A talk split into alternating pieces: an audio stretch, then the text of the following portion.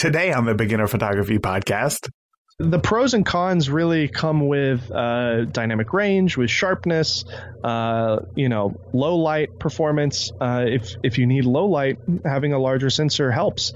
Uh, if you if you shoot video, sensor size doesn't matter as much um, because if you just look at any movie, seriously, look at any movie and pause it at, at a scene that looks pleasing to you, I guarantee you that uh, you can see the background. It's probably not blurred out. Uh, right. In in most cases uh, super super shallow depth of field is not used in cinema very often.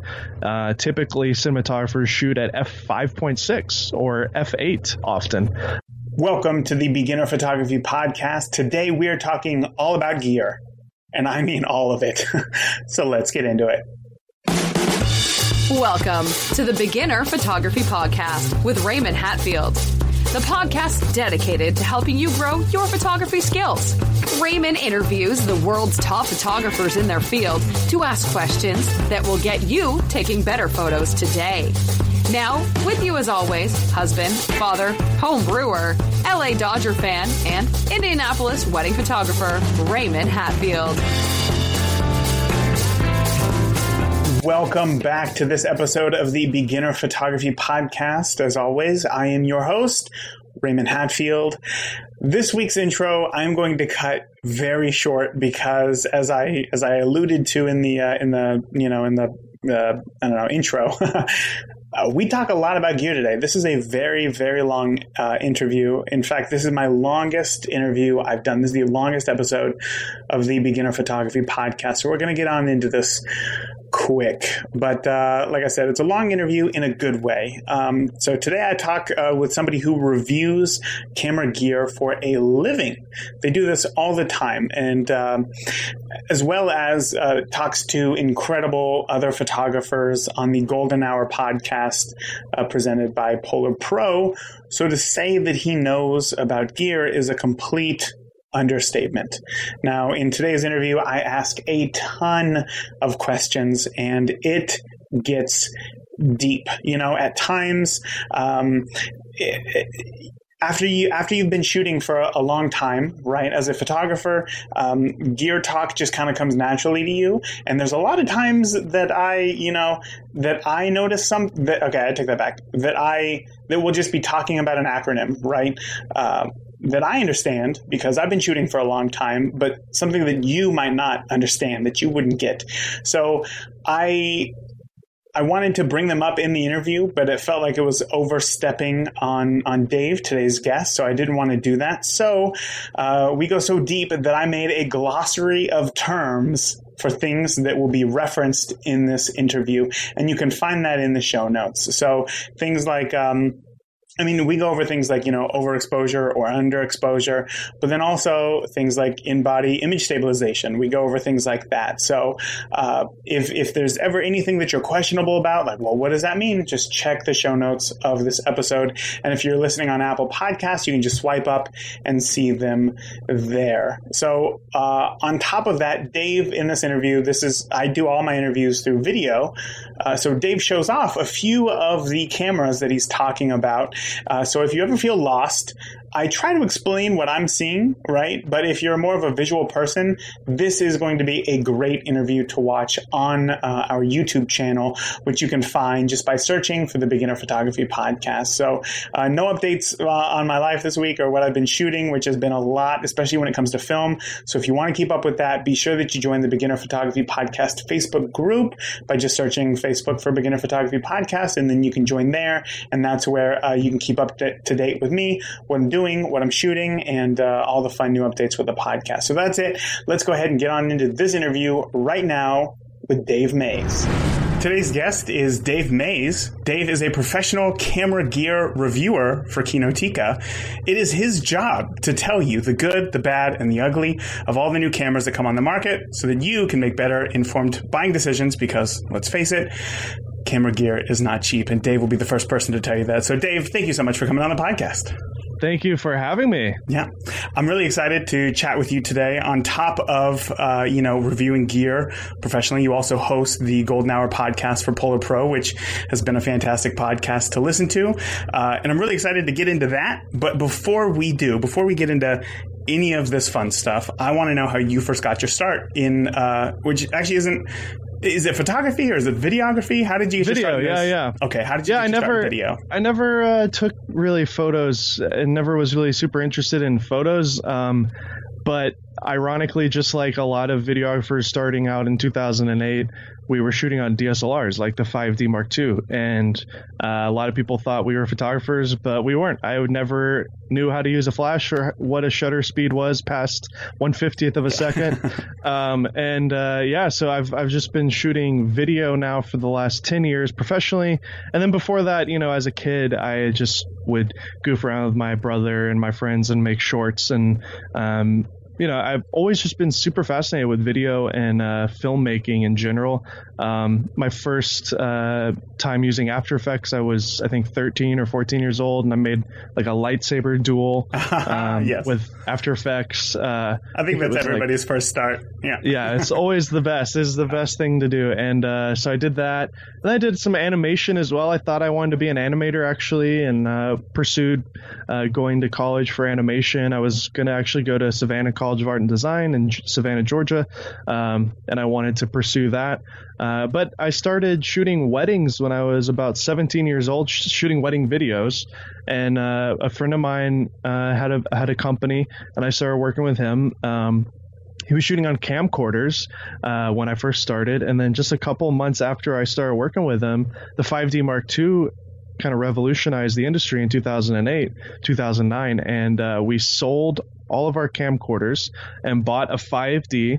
And literally overnight, our little Nashville wedding film company became one of the most cinematic looking companies in the entire city. And, yeah. uh, you know, it was a bunch of kids. It was, you know, not kids, but teenagers. I was 17. I think the guy I was working for was like 20, 21. And uh, his name is Jeffrey Holland, good friend. Check him out. Full frame cinema, still around, still cranking out awesome wedding stuff.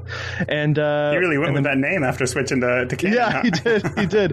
And then, uh, yeah, and then Matt Underwood, another guy, a friend of mine too. We all did that together. And uh, we were kind of the only guys in town shooting out DSLRs in 2009, uh, with the exception of one or two other people. And we just got a ton of work. And uh, Pinterest was new back then.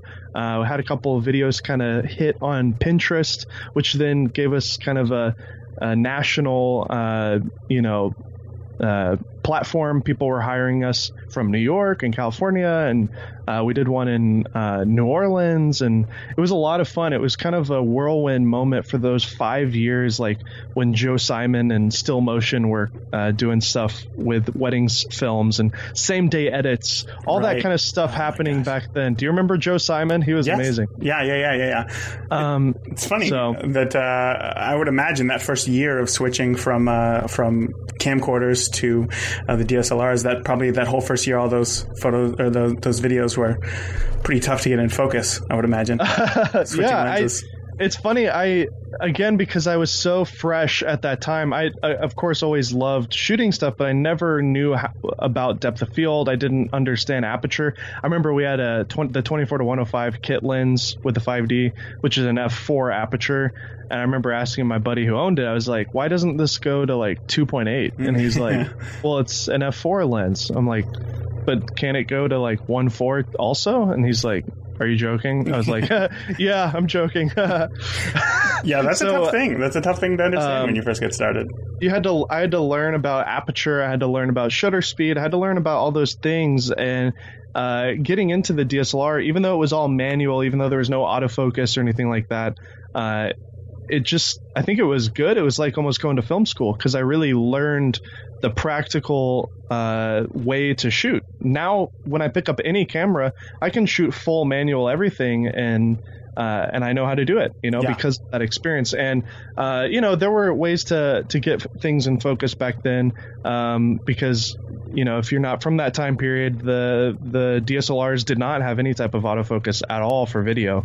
Um, so w- I was mostly just eyeballing it at, from the back of the screen, which works surprisingly well, especially when you're shooting fairly shallow, it's pretty easy to see what's actually in focus. Mm-hmm. Um, there were things called the Z Finder from Z- Zacuto, which was like a, a giant kind of magnifier that you put on the back of your screen. Oh that, yeah, I that helped. That. Uh, that helped substantially, but we were usually using the GlideCam HD 4000 uh, with the 5D with a 24 millimeter prime on there, and we would just kind of use the magnification tool and uh, just check our focus on whatever we're trying to focus on, and then hit record, and you know just trust that it's in. And because it was a little softer than 4K, you know, is these days, yeah, a little um, bit of wiggle room to be honest, even that 1080p on those 5Ds, like it was kind of a soft 1080p to begin with. It almost looks like a 720p like upscale or something. A lot of people actually have said that maybe that's what they were doing is a 720 upscale. But um, so it was pretty easy to get away with it. And at the end of the day, the brides uh, and the clients that we had were just thrilled and could not believe how high quality the things were. And then when we started adding drones to that, just a couple years later with the original DJI Phantom, the yeah. Phantom one with the Zenmuse that was only a two axis gimbal. Uh, we put the GoPro on that. Once we started doing that, boom, like things just took off like crazy. We got hired to shoot like drone stuff all the time because we just had a drone. And uh, it was just a really fun time. I feel really fortunate to be kind of that age and that uh, level where like even now new things are happening and i'm already becoming kind of an old man about like even autofocus and stuff like that i'm like ah you got you have to know how to shoot manual and yeah. whatever um, but and i remember a lot of the older filmmakers when the dslrs came out they're like the bit rate is terrible and there's no focus peaking and there's no waveforms and you can't even autofocus at all or whatever and uh, I was just like, I don't know what you're talking about. This is like somebody handed me this camera and I'm starting from scratch. So this is my only perspective is this. Yeah. Uh, what's you got to make it work. What's a waveform? I don't, you know, I don't know. I don't need those things. Yeah. Uh, I remember the the one thing that killed me was like a lot of older people with those cameras. They were like, it's got a 12 minute record limit. How do you how do you deal with that? I'm like, you just have multiple cameras and you stagger them. Like it's not that big of a deal. Um, now that cameras don't have those things and they've implemented things like waveforms and stuff, I see what they were saying. It's like once you have those things, it's hard to go back. So yeah. a lot of these pro shooters were used to professional camcorders that had all those features, and now they don't have it, but the image looks great. So, anyways, that's a little history lesson, but that's how I started. no, that was a great history lesson. That was great, uh, and I think being thrown into photography uh, is is really the best way to do it. I've been asked multiple times, you know, should I go to um, film school? Should I go to school to get my degree in photography? And my uh, answer is always kind of like, um, I really don't think so. I really don't think that it's it's a necessity. And you know, you right here are proof of somebody who didn't go to film school and yet just spent a lot of time with a camera. And now here you are. You you you know photography, you know videography, you know exposure, and you know more of the technical stuff. So you don't Absolutely. have to go to school. It's not like these hidden uh, secrets, you know, that only schools have access to or something. But uh, Absolutely. And uh, but I, I will say with a caveat there, you need to be a self starter. You need to be somebody that is is uh, somebody that can learn on your own and uh, have that discipline. I've always been uh, just jumping into things as long as I can remember. So it, it's just a personality trait of mine too, where school for me, I just didn't fit in there. I didn't like it. So some people love it, and some people really thrive in that, having a teacher or something. Um, but I do think the prices now for these art schools are ridiculous, and uh, you'd have much better luck investing in uh, some gear and investing in your business and just going after it. You know, yeah, but, and a lifetime supply of like you know online courses, and it'd still be yeah, cheaper. Exactly. Than, yes. Uh, than uh, what's this called? Uh, Skillshare. If you use the link below, you save ten percent. yeah. Uh, but no, Skillshare. they're a company that works with me on Kinotika, but um, they have like just tons and tons and tons of content. And it's like what, like ten bucks a month or twenty bucks a month? I don't even know, but it's incredible. Um, yeah, so there's lots of assets now with uh, the internet. So. Yeah. So when you first got started, though, just being kind of thrown into this world, like here's the camera, go for it. What would you say was probably the hardest thing for you to learn um, about? Uh, I guess like the exposure side of things. What was the hardest part for you to understand and and, and, and grasp? Yeah, so uh, when I first started shooting video, and again, I'm gonna just preface. I know this is a photography podcast, but I do have this video uh, perspective, so I think this can still apply to photographers. But exposure is exposure. Also, also, I think um, if there's any photographers listening who maybe want to start doing video, some of these things that I'll, I'll share will be helpful. Um, one of the main things for me with exposure that I learned uh, with the DSLRs, especially, was just do not overexpose. Like if you overexpose that highlight that's in the skies, like those are gone forever. You, you can't bring them back. Now, obviously, if you're a photographer and you're shooting a raw image and you do overexpose a little bit, there is a little bit of uh, range there with the raw file that you can pull back in Lightroom. But I never had that luxury because I'm essentially shooting a JPEG, you know, with the video, with the MOV file.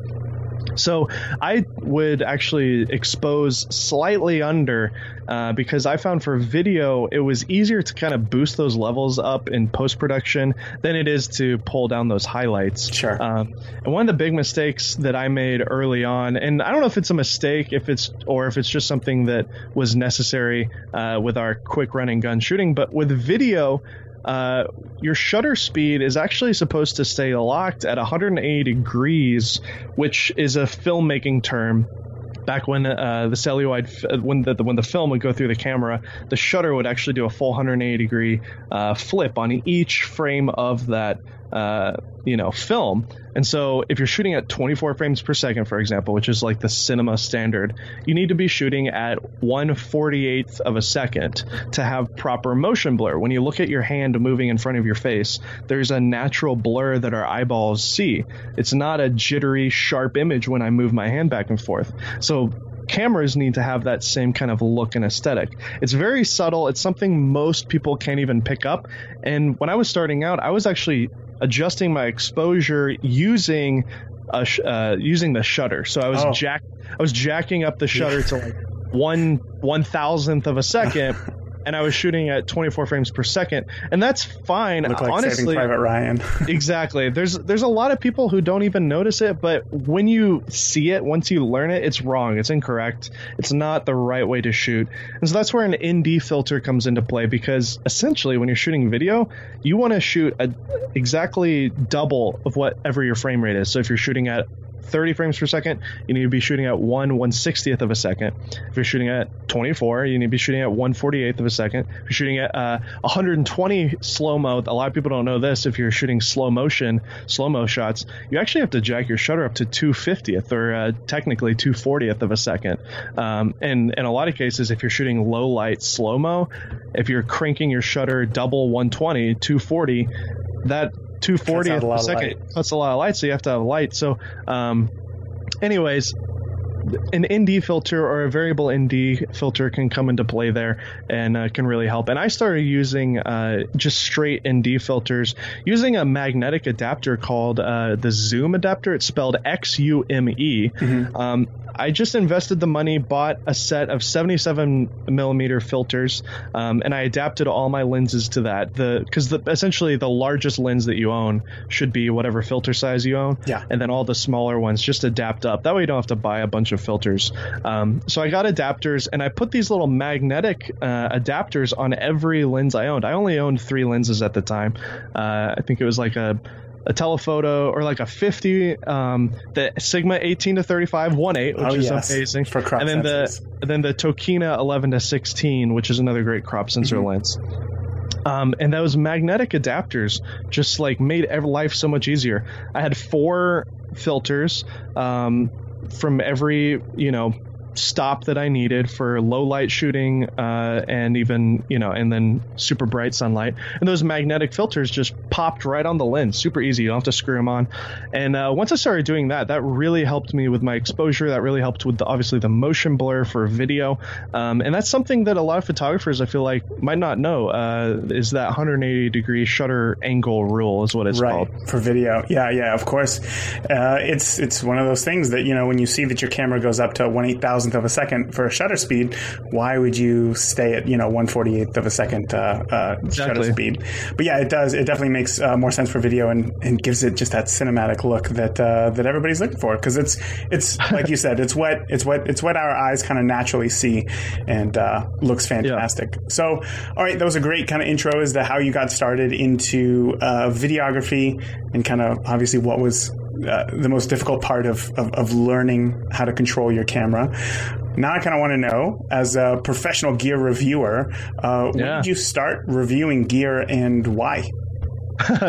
yeah, so I actually had a job uh, that I was not enjoying. I was freelance my whole kind of adult life until uh, two or three years ago. I got married, and the freelance life, as you know, uh, can be really rocky financially. And so my wife and I decided it was time for me to maybe get a real job uh, for a period of time. Um, I've never had a real job in my life. I am a college dropout. You know, I have always been like, no, I'm not getting a job. I'm going to be freelance, self-employed life. You know, um, but it, was really kind of a uh, a humbling experience, and it was a really. I actually learned a lot. I worked for a guy named Dave Ramsey. He has a company that helps people get out of debt in Yeah. Nashville. Uh, he has a big radio show, and I was on the video team there, so it wasn't like I wasn't involved in video. Um, I learned a lot about teamwork. I learned a lot about um, you know what it's like to work for a corporation, uh, and it was it was a lot of fun. I made some great friends, but at the end of the day, I wasn't happy. I was not satisfied there. I was only there for ten months, but um, those ten months taught me a lot, and we were able to kind of stabilize ourselves financially with those with that paycheck for those ten months. And uh, I ended up quitting my job because I just did not enjoy the nine to five. It just was not for me. Yeah. Um, but while I was there, before I quit, uh, I started a YouTube channel, and that was really when I, I fell in love with YouTube. I saw it as a creative outlet because um, in my job I was not getting creative fulfillment at all, um, and so I essentially would just kind of sit around the office and like daydream about my YouTube channel, and then as soon as five o'clock would hit and everybody would go home, I would go to Dave Ramsey's studio and use the cameras, use the set, and film my own YouTube videos in the in our set. Very so, cool. Uh, which was cool. By the way, I had permission to do this, so it wasn't. Dave's not listening Um, to this right now. yeah, yeah. Thinking, hey, wait Um, a second. if Dave was listening to this podcast, Oh man, Dave, if you're listening, yeah, should be really po- like it'd be so big. This that'd Yeah. be amazing. He's if he was not listening, listening to this. this podcast. Uh, hi, Dave. I know you're listening. He's busy Um, making a thousand other podcasts. yeah, exactly. Um, but anyways, uh, that was really where I fell in love with it, and I started doing it. And I quit my job, um, and I just started doing YouTube more and more. I w- obviously wasn't making any money, um, but I, I had a couple of reviews of like the Canon M6 uh, that came out. And I immediately reviewed it because a friend of mine had one. Um, I bought an 80D, and it was year 2017, I think. And uh, I made a video saying, "Is it worth buying an 80D in 2017?" Can you imagine? It took this long. The 90D just came out Yeah. like last week. I made a video like two or three years after the 80D came out, and it was already old. So uh, it's 2019, and it just updated. Anyways, I digress. But um, that video did re- really well, um, and I was able to be fully just myself in the videos. I have this kind of quirky sense of humor. I love uh, highlighting the awkward moments that I have where maybe I have a weird face or something strange happens in the scene that I'm in and I zoom in on it or I add text in a funny way. Uh, I get a lot of that from one of my favorite YouTubers, Ethan Klein from uh, H3 Productions, H3H3. Um, and then uh, Tim and Eric, awesome show, great job. That was another big show that I loved. Uh, Monty Python, I grew up watching Flying Circus. So I have this, I do have a weird kind of quirky, dry sense of humor, and I really love highlighting that in my videos.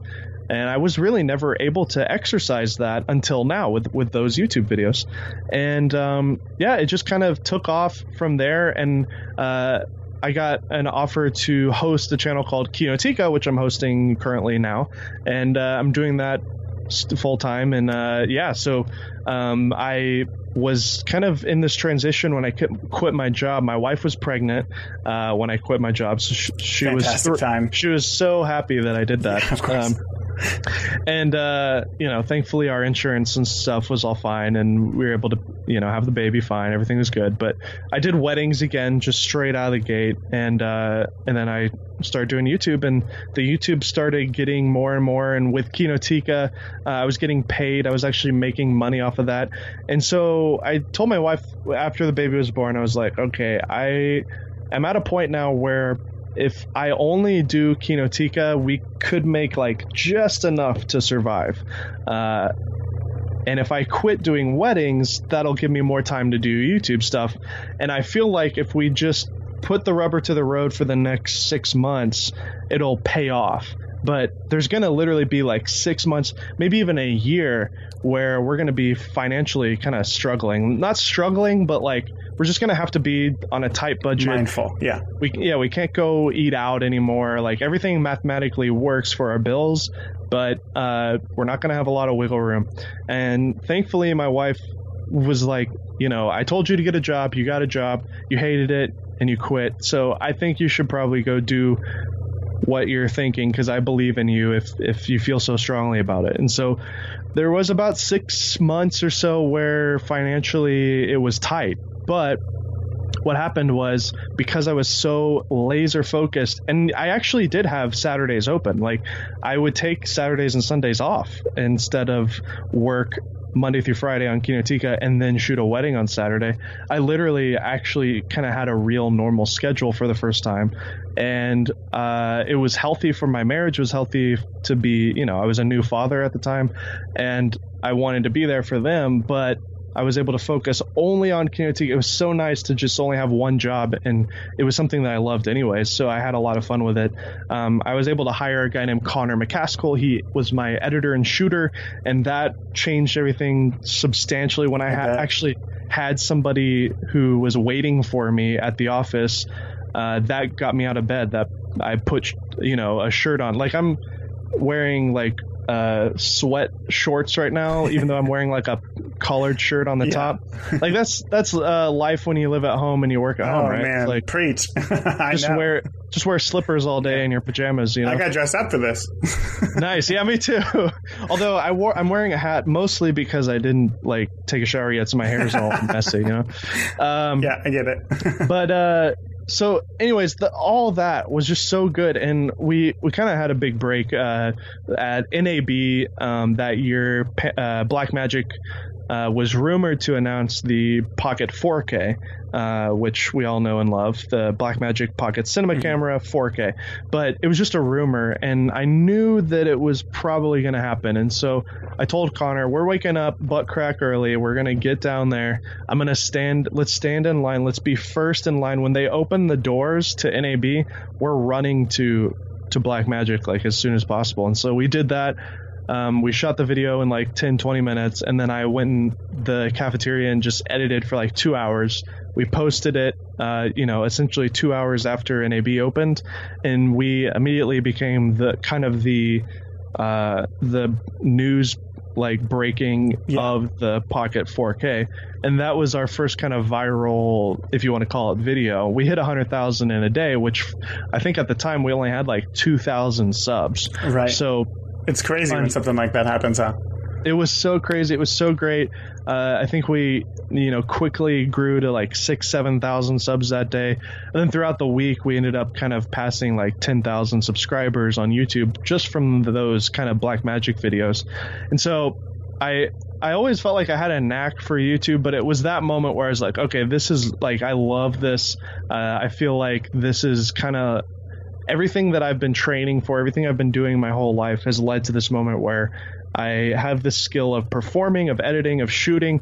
Shooting weddings for 10 years, you have to be fast. You have to be quick. The same day edits, we would even do like same day uh, cinematic edits during the reception, and then we'd show that at the reception. Um, so the, those skills that I learned there applied perfectly to this.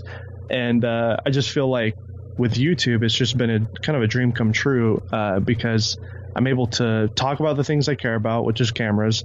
I can make it however I want. I can make it as funny and stupid as I want. And if people don't like it, they don't watch it. If they like it, they subscribe. And uh, it's amazing. Uh, that's basically how it all happened on YouTube. But yeah, yeah, I remember actually the reason why I first got hooked up with uh, Rockwell from Polar Pro was because um, I uh, I had always wanted like a drone, but I had never. I was like, I have no, I have no use for one. I'm not going to buy one. And then uh, DJI um, announced the Spark, which at the time I was like, this is a really like low barrier to entry. You know, it's like four hundred dollars or something. I'm going to pre-order one. So I pre-ordered it, and for some reason, I don't know why, but mine came two days before like the actual release. Like I got Oh, it wow. in the mail, and like I was shocked. so I made a unboxing video that day, and immediately, just like you said, it was just like everybody wanted to see that video. And then Yeah. the next day, again before the Spark was even released, I made like a max distance test or whatever, and that video is still like both those videos are number one to this day if you Oh, look wow. for either of those things. And um, like, amazing. like you said, it, it's so weird. It's like you don't expect something like that to happen, but then you can really see Yeah. the power of, uh, of of posting content on YouTube, which is really exciting. But- Absolutely, and the, there's a there's actually a secret sauce to our success with the Blackmagic one too that I Tell forgot me. to mention. We were consistently putting out two videos a week for three months prior to the Blackmagic uh, viral video, and so a lot of people can maybe even there was actually two or three other people that posted a Blackmagic video um, around the same time we posted it. They were they were in the cafeteria with me editing at the same time. You're I looking saw at them each other like racing. yeah. Um, but they were uh, traditional news sites like Cinema 5D, Newsshooter, stuff like that. Um, and they don't really post on YouTube regularly. They're they're not part of that YouTube algorithm Mhm. the way that we were.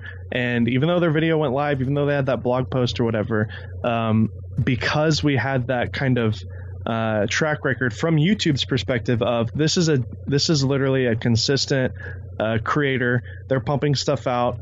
Let's serve this to as many people as possible. Somebody clicks it, someone else clicks it, someone else clicks it. Now YouTube's like, okay, people like this. I'm going to start suggesting this to everybody. And then people just go on youtube.com and boom, right on the homepage, there's our video for anybody at all interested in video stuff Wow. check out the Blackmagic camera. So because we were fed into that algorithm, if you will, it went viral. So a lot of people might think if you have a topic like what you're talking about, you you somewhat went viral with your uh, with your uh, drone stuff because Yeah. it was top topical. I had never But talked I- about drones ever before. But I you know, I bet if you were consistently just doing that over and over, episodes, yeah. yeah, it would just continue to grow and grow. So Yeah. uh, that's definitely a huge thing that I tell people is uh, don't give up. You might have a great video idea, you post it, it's a really well made video, but because you don't have that audience, because you don't have that uh, snowball effect of a lot of work under your belt. Even though that video is amazing and a lot of people like it, it might not have the uh, velocity that you want because you just don't have any velocity. You haven't started. So you have to just be consistent. Yeah, for sure. Well, I feel like we got a little bit off topic when it comes Sorry. to photography. We were talking a a- lot about algorithms, and uh, uh, That's definitely uh, me, man. I, you're gonna have to rein me in for I sure. got excited. I had a good time. I had a good time for sure. Hey, Raymond here, and we will get back to the show in just a moment. Let me ask you, were you happy with your photos when you were just taking snapshots with your phone or a point and shoot camera? Of course not. You wanted to unleash your creativity and capture the world with your unique vision. That's why you bought, uh, you know, a DSLR. My free ebook, 46 Free Creative Photography Ideas, is built on that premise of taking ordinary ideas and using your creativity to make something uniquely your own. That ability to think outside of the box is what makes world class photographers so successful. It's not their camera gear or their fancy lenses, but it's their ability to come up with a creative idea and execute. So download your free copy of 46 creative photo ideas now by heading over to creativeimageIdeas.com. That is creativeimageIdeas.com. Now, let's go ahead and get back on into today's interview.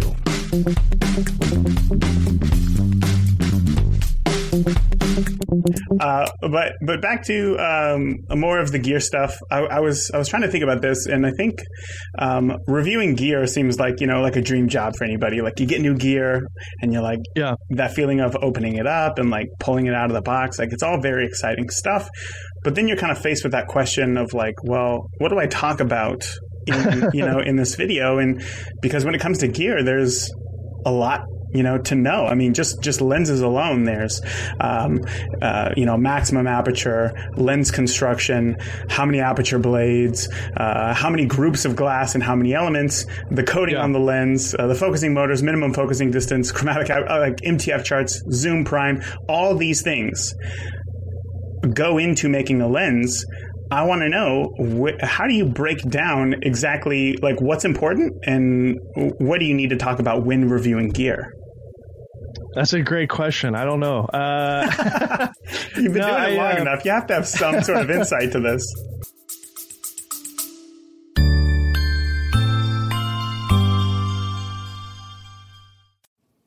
Hey, Raymond here. If you're sometimes baffled by which camera settings to use, then I've got just the thing for you. My free guide, Picture Perfect Camera Settings. It's a fantastic starting point for anybody eager to understand the basics of camera settings in various shooting scenarios. And it's tailored to beginners who want to get out of auto mode, providing clear, easy to follow suggestions on where to start with your settings. So whether you're capturing a stunning landscape or a family portrait, Picture Perfect Camera Settings will help you to get off of automatic mode and explore the possibilities your camera offers. Remember, mastering photography settings is a journey, and this guide is your first step and the perfect resource to guide you towards finding the right settings for your style. So grab your copy today at perfectcamerasettings.com and start your journey to better photos.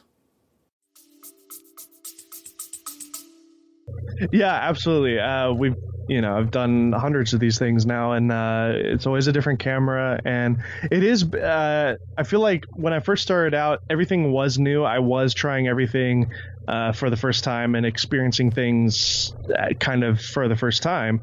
But now that I've been doing it for about two, almost three years now, it's like it is a cycle of like, okay, the next line of uh, Canon M50 is coming out or whatever. It's essentially the exact same, and it does the same thing as before, except this time it's better. So um, I kind of still have to go in with that perspective of there's two different types of people watching this video potentially. There's a, a total beginner who literally doesn't have any uh, history on that camera. They're purely there to research the tool before they consider purchasing it, and they just want to know what's the you know what's the image look like? What you know how is the thing handle you know is it good at autofocus? Can it do good video but then there's the other side of, of people who maybe have the generation before or two generations back, and they're considering maybe upgrading, or maybe they have a, a cheaper body and I'm reviewing a more expensive body and they want to upgrade to a kind of higher end thing. Or maybe they're on a Sony and they are looking at my EOS R video, considering switching from Sony to Canon or whatever. Um, so there's just a lot of people I have to kind of keep in mind. And often when I make a review, I will essentially write down who this video is for. Um, often, if it's a kind of a cheaper product, so this is a perfect example. Two weeks ago, I posted two videos in one day. One video was the Osmo Mobile 3 review, and the other video was the Blackmagic Pocket Cinema Camera 6K first look review. Uh, those two products couldn't be like further from each other in terms of in terms of audience. Um, but both of them have similar views. Actually, the Pocket 6K has more views than the Osmo Mobile, mostly because products like the Osmo Mobile get just talked about to death by every YouTuber in the world, um, including the iJustine and the iPhone dudes and the people who have millions of subscribers. Um, but with the Osmo Mobile, I made that review exactly for the people who I know are going to be buying it. It's people who uh, just want to step up from their iPhone uh, videography. They want to have something a little bit more professional, but they may not even know how to shoot on a DSLR at all. And so I kind of talk about it with that in mind at that level. And I try to make it as entertaining as possible um, because hopefully that's what I can kind of add to the mix of other YouTubers is just my own personality and my own entertaining uh, qualities in terms of my editing and stuff like that. so for that, I'm just pretty straightforward. Like it does this, this, and this. Um, if you've never used a gimbal before, a gimbal does this. You know, like just pretty much basic. But then with a 6K, I know that literally anybody who's searching for 6K footage knows exactly what the 6K is, and Yes. they they know exactly what it does. They probably already know all the specs of it, so they literally only want to watch footage. They want to see how does it look because I have it, they don't. They're thinking about buying it, and they want to see what it looks like. So for that video, I literally was like, "All right, I got it. All right, I'm just gonna film video. So here we go." And then I just play a bunch of clips that I film, and then I kind of like give my thoughts. I didn't even really go into the specs. Like it does 6K at this resolution of RAW and blah blah blah. And there are people who do that. I think I'm too ADHD to do the list of specs. Right. Um, and I don't find I feel like there's a lot of other creators who can do that. Essentially, what that does uh, is essentially just reading for the viewer. People who don't want to read, uh, they watch videos, and people read for them. Uh, I, I'm not really interested in reading for other people, so I'm more interested in just giving you what you want to see. Here's a bunch of footage, and then here's my thoughts uh, with the perspective of I used to shoot on Blackmagic cameras. I used to be a cinematographer and a director, so I understand the need for this product. Here's my thoughts on it. You know, um, so that's how I look at it. I, I think about the the product. The price point can kind of tell me exactly who the product is for, and then I kind of tailor the review around the audience that may be interested in that product. Smart, smart. Yeah, that's that's that's that's one of those things that's hard to to differentiate. You know, a lot of times here on the Beginner Photography podcast, there's a lot of times where I get excited about a new technique and tutorial that like or yeah, technique or tip, but I know that maybe it's not right for the audience at this point. So like I'll just kind of explore that on my own but then something Yeah. else where maybe is is I don't want to say under me, but something that like I've done plenty times before is something that the audience really wants to know a lot about. So Yeah. I talk about that. So, but that Make that's another smart. show. Uh, no, no, no, no. I, I, uh, no, I don't have the time for that. I don't want to. Uh, I don't want to deal with any of that. I'm enjoying the beginner photography podcast right now. Do a you could do an intermediate photography and then a and then a pro photography. yeah, all three. Yeah, yeah. Oh, no. I uh, I get, I totally get what you're saying, and uh, when for me, uh, it's important for me to get out those feelings that you're referring to of like, I, I have this new thing. A lot of people might not have the perspective I have because they just don't have the experience. Mm-hmm. But I just want to say this. I want to get it out, and that'll be its own video. Like the camera that I'm holding right now. If you're listening to the podcast, I'm holding the Canon M50, which has been out now for a little over a year. It's been kind of my go-to recommendation for beginners, but it kind of has a little trick up its sleeve. It does a really good high quality 4K on this camera, but you lose the autofocus, so you have to be able to know how to shoot manual focus. Yeah, it's stupid. You have to shoot manual focus. Um, also, one really cool thing is you can buy a speed booster for the M mount to EF mount and have full autofocus. So if you buy a speed booster with the M50, you can actually shoot full frame in air quotes uh, because it's a speed booster, but you can effectively shoot a full frame image for photo and for 1080p video. The 4K does a, a severe crop um, when you don't have the speed booster, but when you put the speed booster on with the 4K crop, it becomes a Super 35 crop, which is totally normal. So you throw a, a Sigma 18 to 35 f1.8 on the speed booster on the M50 shooting 4K, you lose the autofocus, but there is focus peaking built into this camera, and now I have a really high quality professional uh, you know video camera. So i made a whole video about this. Yeah. it's very in depth it's very you know i don't even try to like dumb it down. It's literally what i just told you. I was gonna say just based on that, like 30 seconds, that was very in depth right there. so uh, but that video performed really well. But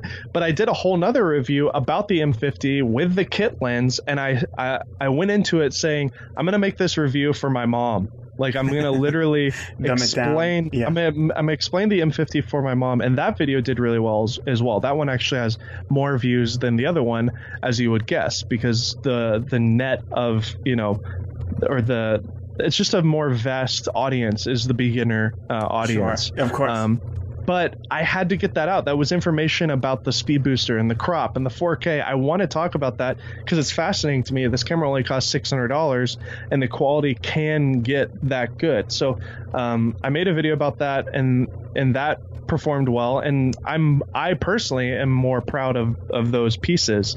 Uh, and i get uh, comments from people that i respect who saw those videos who say man that was awesome. That was really helpful to me. I appreciate that.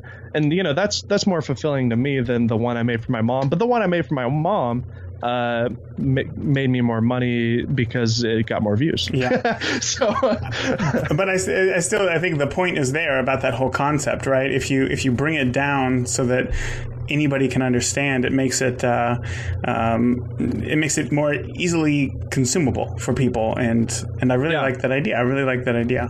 I like that. I might I might have to steal that from you. Explain it to me like I'm explaining it to my mom. Awesome. yeah, exactly. No, Well- no offense to moms out there. Yeah. well, maybe especially uh, professional photography moms. Yeah, They're yeah, like, exactly. hey, Yeah. hey, what about? Well- I'm talking about my mom who's never picked up, you know, like doesn't use a camera. She Oh, doesn't understand it. That's Yeah. the, the the context of my mom. I uh, my mom I think would never have bought a camera if it wasn't for me. And Oh, then cool. even like for the longest time, she only had like a it was like a 3.2 megapixel camera that she bought back in 2008, Oh, wow. I think. No, no, 2006. And Wow. then uh, the only reason why she got another camera was simply because she got an iPhone, and like that was it. And now that is her camera forever. So The iPhone is amazing. It's so it's gotten so good. I can't Yeah. wait for next week. The iPhone 11 is coming out. we'll so see what happens. We'll see what happens. see. But uh, speaking of kind of phones, they have small sensors inside. That was a terrible segue. Uh, I got a question from Michael in the group, and this is a question that I'm excited about because it gets talked about to death. But Yeah. from somebody who has the experience, I want, I just want to hear your opinion. Michael asked. Actually, he wants to hear your opinion. he wants to know your opinion on crop versus full frame sensors. Okay. He said, I almost feel like it's debated too much, but it would be good to get the opinion of somebody who gets kind of paid to give opinions. Sure. Yeah, so um, I've got two. cameras here. Uh, if you're not watching the video, this is the GH5 I'm holding in my hand. This is a micro four thirds sensor, um, which is considered, uh, you know, a, a pretty small Wait, sensor. wasn't that the wrong uh, body cap on that? Is the, the Olympus on there? yeah. Okay, gotcha. Just just want to make sure I got kind of confused for a second. Okay. Uh, so Olympus and Panasonic did create the micro four thirds system together. So uh, I'm not killing it too I did bad not know there. that. but- Okay. Uh, yeah, uh, it's an open standard, but uh, yeah. So micro four thirds, and then Hasselblad was kind enough to let me borrow this for a review. This is a medium format sensor. If you're not if you're not watching the video, go check out the video right now It's like because you the can size see. of a saltine cracker compared to like a like a thumbnail. So there you go. I- In the video image right now, you can see the comparison of Hold on. a micro four thirds image I'm gonna take a compared picture to of this and post it in the group. There you go. Perfect. So that's kind of the two extremes. And to be completely honest, uh, I think both of them can make you a full time living as a photographer or a filmmaker. Uh, one actually, one actually is better for videographers, and it's cheaper, and it has a smaller sensor. The GH5, the GH5 is a much better tool for video people than the Hasselblad. The Hasselblad does have a video mode, but it's terrible. I do not recommend it. It's awful. Uh, but for stills, it definitely is uh, very powerful. But the GH5 has better autofocus. It's uh, you know, so there's pros and cons. Now, to answer his his uh, you know to answer his question directly, does it matter? Uh, yeah, it, it matters. But does it affect the end result when the photographer knows what they're doing? Uh, not not really. I don't know. It's kind of a question. It matters because uh, each tool does a different thing, and if that thing that you need matters to you, then of course it matters. I personally think that a full frame camera creates with a good lens. Now that's the that's kind of the secret sauce. A full frame camera with a good lens creates better looking images, in my opinion, and I think a lot of people can agree with that. Um, I think APS-C, which is what the M50 is here. Mm-hmm. If you have a fast lens like the Sigma 18 to 35 f1.8 lens on an APS-C, you can get pretty close to what a full frame image can look like. Um, but on a GH5, I've I've had a lot of uh, struggle to get good image picture quality that I'm happy with in terms of noise, in terms of bokeh, even with a fast lens, even like an f1.4 lens, it's doing if you do the math this is really technical but it's performing as if it were a 2.8 lens on a full frame body. So it's really hard to get that that kind of f1.4 on a full frame look on anything other than a full frame. And if we're talking about bokeh man this medium format sensor oh from oh hasselblad yeah this is larger than full frame. Uh, this actually is not a full medium format in the way that old film cameras were. It's actually they're kind of they're calling it large format. They don't want us to say medium they, format. They call it large format. Yeah, um, I don't know why, but I think it's because it's technically not a uh, a true medium format size, but it's definitely bigger than uh, full frame. Mm-hmm. Um, so this can create the most amazing images, uh, you know, that honestly that I've ever taken. It's a 50 megapixel sensor.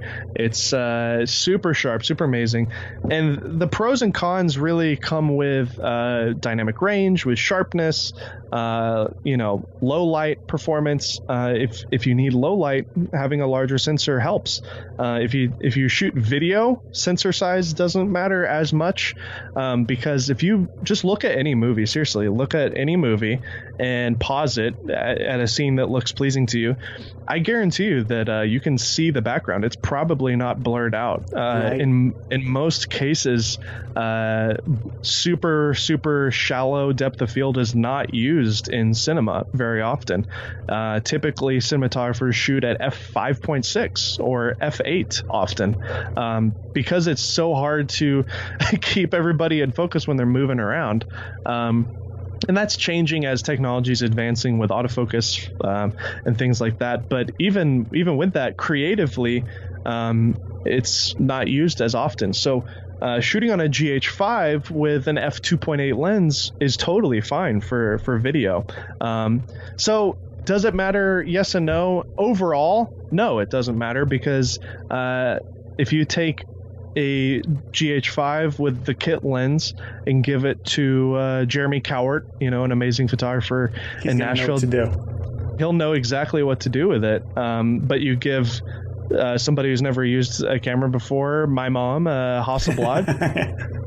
you know, every shot's gonna be blurry. You know, um, no offense to my mom. I hope she doesn't get offended by that because she does actually have a T3i and she does know how to use that. So oh, okay, there you uh, go. But uh, um, yeah, I think the debate. I agree with him. I think the debate can get kind of overblown. Um, I personally am actually shooting all of my YouTube videos on the Olympus EM1 Mark II right now uh, because it does all the things that I want. It has a flip screen, does 4K, has IBIS.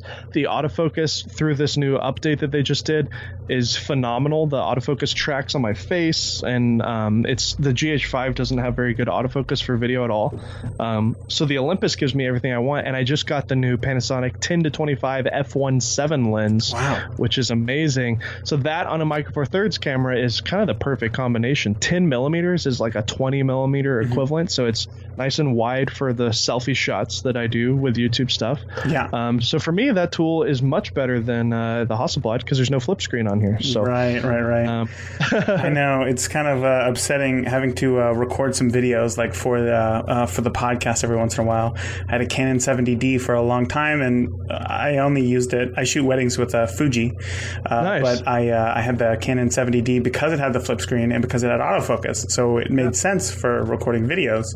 Well, one day my uh, daughter was here in my office, and there's uh, this little desk behind me, and it's kind of shorter. And she came over and like grabbed it, and uh, uh it fell over. And then now oh, the no. microphone port does not work on the 70D, so I had to I had to upgrade. I was like, well, what am I going to do? This is kind of like the last. No, I was like, this is the last like thing that I'm holding on to Canon for. Like, I don't even okay. want. I don't want to do this anymore. So I bought the Fuji X-T3 because it has a flip screen, and I got all excited. Tilty screen. It flips every direction except for front play, front facing. Yeah, yeah, yeah. So I was looking for um, my mirror. I have I don't have it over here. It's in the garage, but there's this product um, that I have. It's this really handy tool. It's actually a little thing that goes on the hot shoe, Mm-hmm. and it's designed uh, really well. It's got uh, an offset hot shoe, so you can put a microphone on it, but then it's got like a little uh, really rigid. Um, it's made of like metal mirror on it, and when you flip your screen out Yeah. on your Fuji. It gets it in a perfect angle to where when you're looking at the mirror, you can see What? everything. And it's super sharp, it's super bright because it's just taking whatever the brightness is of your screen and just Yeah. reflecting it. So even when you're outdoors, I can see it perfectly fine. So uh, that uh, product has actually changed my opinion on all cameras now because essentially every camera can be used if you use that.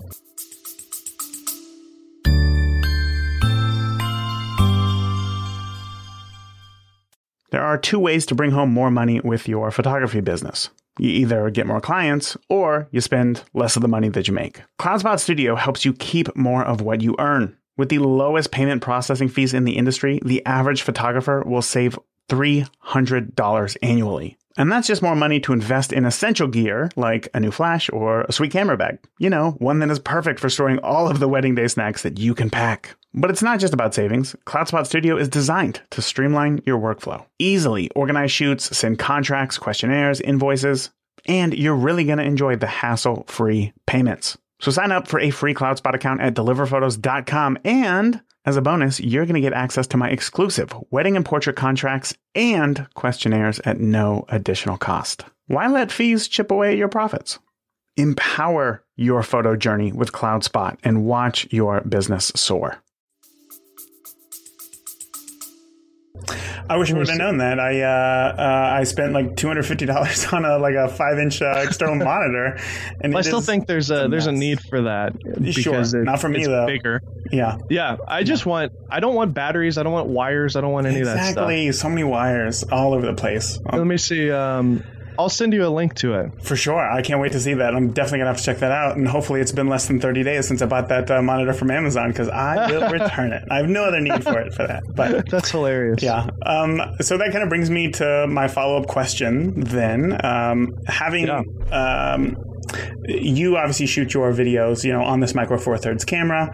Uh, Yeah. There still is these, you know, forty thousand dollar Hasselblads, expensive cameras. so, I think when you when you decide uh, to go full time with your photography, it's just kind of like assumed that you're going to go full frame, right? Yeah. Um, but oftentimes, you know, these cameras can be five or even, you know. 10 times the price in the case of like the 1DX True. series. And the lenses- can get at Costco, you know? And so the lenses become huge too. When you go Yes. full frame, So the heavy. lenses are big and heavy. Yeah. So so what's the difference between that $500 camera and a $5,000 Yeah. camera? And then follow up, who needs the $5,000 camera? Yeah, sure. So I'll just preface this with um, referencing my uh, my podcast, Golden Hour. Uh, I've interviewed a lot of um, photographers who do really amazing landscape photography and uh, travel photography on Instagram. They've you know gathered hundreds of thousands of followers. Some of these people I interviewed have a million followers. Um, so Matt Como, Garrett King. Um, Chris Gabs- Burkard? Scanu, Chris Burkard, uh, P, uh, let's see who else. Um, Sam Ciadar. These are all people I just listed. They all told me that they started on the cropped body Sony, the A6000. Mm-hmm. That camera actually, thankfully, Sony just updated that. I think it's the A6100. I think it's Um, 65? 6500? No, the A6100 just came out like two days ago. Oh, okay. yeah. Sony has Uh, the weirdest naming conventions. Yeah, so the A6000 uh, is still available. It's $500 with a kit lens, I think. Yeah. And that camera is a great place to start. Uh, and a lot of people that I interviewed, like I mentioned, actually literally started on that with the kit lens. Yeah, so the A6100 is the update to the 6000, which is going to be kind of their new entry level uh, crop body, and then they just came out with the A6600, which is replacing the 6500. I'm so lost already. Like they seem Yeah. like they should have they should be in the same product anyway. it's this. It's mul- There's multiple cameras in that same line now. So you've got the A6000, the 6100, the 6300, the 6400, the 6500, and the 6600. for all of your photography needs. yeah, yeah. So every single one has a different need. Um, but I would highly recommend this new one, the 6100. It's an update to the 6000. Um, but to answer your question, what do you get when you spend that extra coin on the full frame? Um, well, there is. It's hard to kind of quantify the difference between a Micro Four Thirds or an APS-C to a full frame, or obviously the Hasselblad. There is a feel to it. It's hard to explain, but uh, the basically what what you're seeing when you look at it, when you feel that kind of 3D effect. It's because the the sensor is larger, so it's just gathering more light. It's putting you in the scene more. It's uh, often because it's a larger sensor. The, everything's just cleaner, sharper, crisper, um, and the lenses get kind of most of the attention of the manufacturer because the people who are buying full frame glass are using full frame bodies, so they're really high quality. Often professionals only shoot on full frame. So when you look at like for example Canon, they have this M50 part of the reason why this camera isn't very good for professionals is because their lens lineup is terrible. There's like five lenses for this system, Right. and they're and they're all uh, prosumer. They're really plasticky, really cheap. The optics are definitely not uh, very good. And when you step up to full frame, that's where you get lenses like the G Master lenses from uh, Sony, or the L series lenses from Canon, or the Gold Ring lenses from Nikon.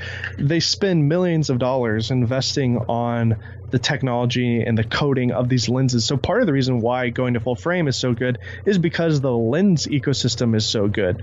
Um, now you have the Fuji camera, and one of my favorite things about the Fuji camera is the APS-C uh, sensor is a is still pretty big. I mean, it's bigger than a Micro Four Thirds, and because Fuji only makes lenses for that mount for that sensor size, they have a ton of really quality lenses, but they're but they're crop lenses. Um, nobody really has like top-notch crop lens lenses Right, uh, right. because they're always so focused on the full frame glass.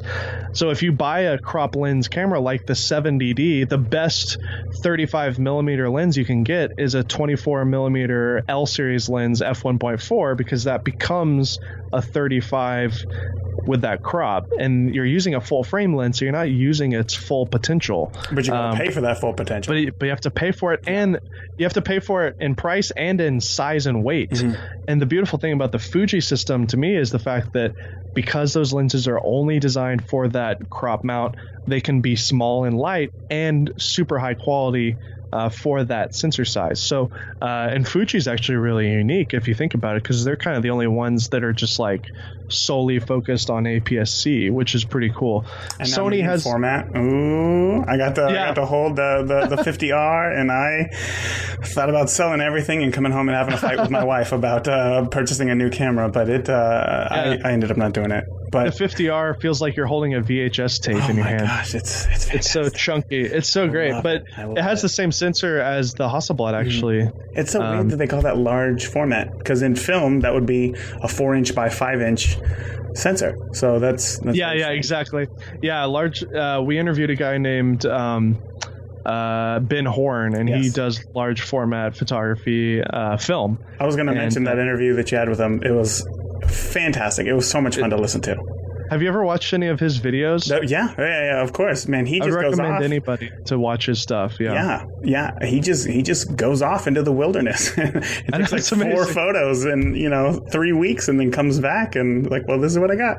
One thing that so if anybody is listening that doesn't understand the context, Ben Horne is a guy that I interviewed on the podcast that I have Golden Hour, and he's a large format photographer. He goes out by himself into the wilderness, literally by himself, with this giant, uh, like old fashioned photography camera. It looks like something you'd see from like the 1800s, 1900s. It's got like this kind of uh, Accordion accordion, kind of thing, and he like literally puts like a sheet over it and everything, like it's on a tripod.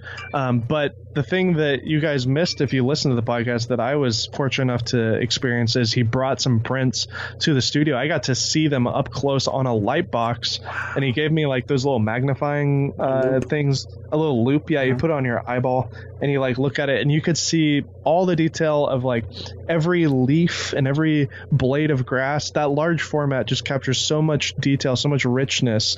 Um, and yeah, it's it's kind of a lost art, and I hope that it continues to continue on because Ben is doing incredible stuff with it. Yeah, yeah. I think with his education, it definitely gets people really excited for it. So okay, Yeah.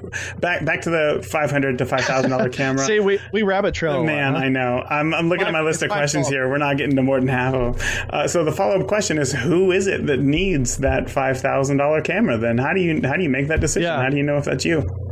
Well, I definitely the uh, this the uh, argumentative in me would say that nobody needs it uh, because you could just use your iPhone if you're good, you know. Um, so let's just say that flat out that like nobody actually needs that camera because again the uh, $500 M50 or the A6000 can still be used in the hands of a great artist and create good art. So nobody needs it. But who actually could benefit from it? Um, I would say a wedding photographer, especially, could benefit from some of these expensive cameras. Um, you want to have reliable autofocus when you're shooting events. You want to have good low light because you're shooting uh, often in the dark uh, at a reception. Um, you want to have good flash sync. You want to be able to burst off images quickly if you if you want to do a burst uh, with autofocus tracking. Um, some of these new cameras have eye autofocus now, which um, whenever you're focusing on a face, the eyeball is really, if that's out of focus, like say if you focus on somebody's nose uh, and their eye is out of focus, it just looks weird. Yeah. Um, so the eye is actually where photographers should be focusing on people's faces, and a lot of these new cameras from Sony and even the new RF, uh, you know, the EOS R and the Nikon Z6, they all do this eye tracking, which is fabulous. Uh, so you don't have to think about it; just automatically clicks into to focus there. Um, Five thousand dollars? I don't. I don't really think anybody needs to spend that much uh, on a camera body these days. The A7 or the A7 III is a fabulous camera from Sony that costs two grand. The Nikon Z6 is an amazing mirrorless camera with IBIS, eye tracking, everything from Nikon. It's under two thousand dollars. The EOS R is essentially a 5D Mark IV in a mirrorless body. That's coming in around two thousand dollars as well. So the cameras have gotten. I mean, it's still a lot of money. Don't Sure. get me wrong but um, you're going to want to spend that extra three grand. If you if you have five grand, you're going to want to spend the extra three grand on lenses. That might be counterintuitive for people to think I'm going to spend more money on a lens than my body, but absolutely, I would rather shoot on a really cheap hundred dollar camera and use a three thousand dollar lens any day r- rather than the other way around. Yeah. And that three thousand dollar lens is probably still going to be three thousand dollars next year, as opposed Exactly. to a two thousand dollar camera that uh, might be two hundred bucks next year. You never know. You never know. Just a Exactly. heavy paperweight. So, um, uh, is there is there maybe a piece of gear that uh, within your time in in videography and accumulating gear and, and seeing it, has there ever been a piece of gear that you thought that you just had to have, and then you got it, and then you just never use it? Because I do this all the time, so I'm always excited to hear from other photographers. Yeah, Um, here's here it is. so, Well, is- you can just ship that my my direction over here. so th- I'm holding the uh, the Leica Q. Oh my gosh, I lusted after this camera forever. Have you lusted after this camera? I'm currently doing it. Yes, absolutely. um, yeah, so this camera is uh, made by Leica, which already is a lust-worthy company, uh, just like Hasselblad. They make jewelry, not cameras. Like this is this is like a, a Porsche or a, Right. Ferrari or a Rolls Royce or a uh, you know. So uh, this is a mirrorless camera made by Leica. It's got a 28 millimeter um, built into it. Um, so it's an f 1.4 28 millimeter lens on a full frame mirrorless body. Uh, this is an amazing camera. It takes amazing images. But uh, once I got it, I took a bunch of Instagram pictures with it, and then I just never use it because it's so slow. It doesn't, you know, the autofocus is not reliable. There's no IBIS. There's no stabilization in the lens. The way that I shoot has basically been tailored uh, to what the current technology is doing because I'm shooting on such fast cameras now, like the EOS R, the Nikon Z6, um, even my Olympus EM1 Mark II, even though it's Micro Four Thirds, is really fast and really powerful for photography. Um, there's no joystick, so I can't like select my focus point. Right. This is really like uh, if you if you love Leica and you love shooting the way Leica shooters shoot, which is very meticulous, very manual. Um, this is a great option. Uh, if you're a Leica fan, if you're a Leica shooter, this is a great camera. But I need to probably sell this on eBay because it's really just sitting in my bag, and I've been using it as like a product that I take pictures with on Instagram. Like I'll hold it and like take a beautiful picture of it because it's gear lust. Of But uh, but yeah, that's kind of the main thing. Um, Well, if you ever have a fire sale, you know, I mean, like has really gone downhill over the past few years. You might get two hundred bucks out of it, and uh, if you're if you're thinking about it, I could send you that two hundred dollars and take that off your Okay. hand. But well, sounds good. yeah, we'll, we'll talk after this. We'll talk after this. That's funny. Also, I, you know, I don't, I don't want to say this uh, because Hasselblad was kind enough to let me borrow this, but if I actually spent five thousand dollars on this camera, it would I would be very disappointed. I bet. The- I'm holding the X1D Mark II right now. Uh, it's a beautiful camera. It looks very pretty. It's a well-made uh, piece of equipment. Uh, the lenses, the optics are amazing, but the autofocus on here is total garbage. Like it does not work at all.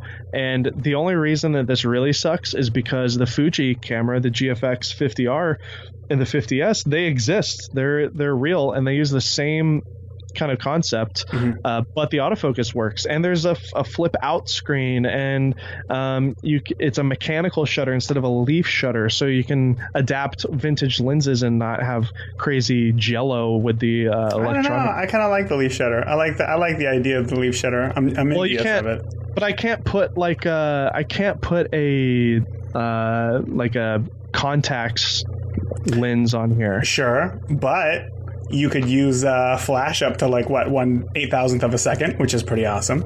With expensive Hasselblad lenses, yes. Well, yeah, well, yeah, you know, I uh, I spoke with uh, uh, GF Williams a few weeks ago, who is a uh, automotive photographer, shoots Huh? for like Porsche and, and like high end brands, Lamborghini, and um, I, I asked him. That's exactly what I asked him about, and I said, you know, do you need that camera that costs you know half as much as my house or whatever?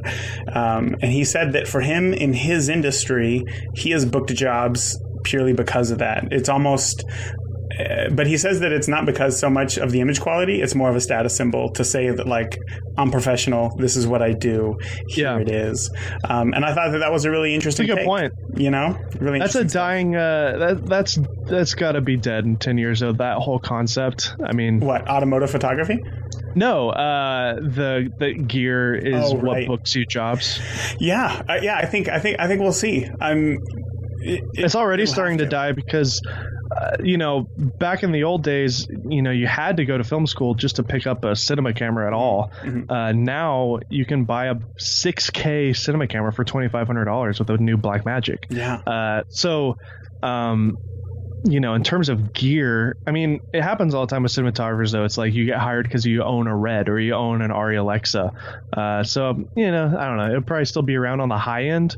But in terms of like wedding photography i've definitely had friends that can't afford a photographer and they're like yeah my my aunt has a you know a dslr she's gonna shoot them it's like yeah, okay, yeah okay. Okay get ready for crap pictures yeah. but um, It's funny that you said that. When I was uh, when I was in film school in 2007, that was the thing. People who like I had there were students in my class who would go buy the red because that almost ensured that they were going to have a job once they got out. And of course, Interesting. the the week that we graduated, all the actors went on strike, and then immediately after, all the writers went on strike, or maybe it was the other way around.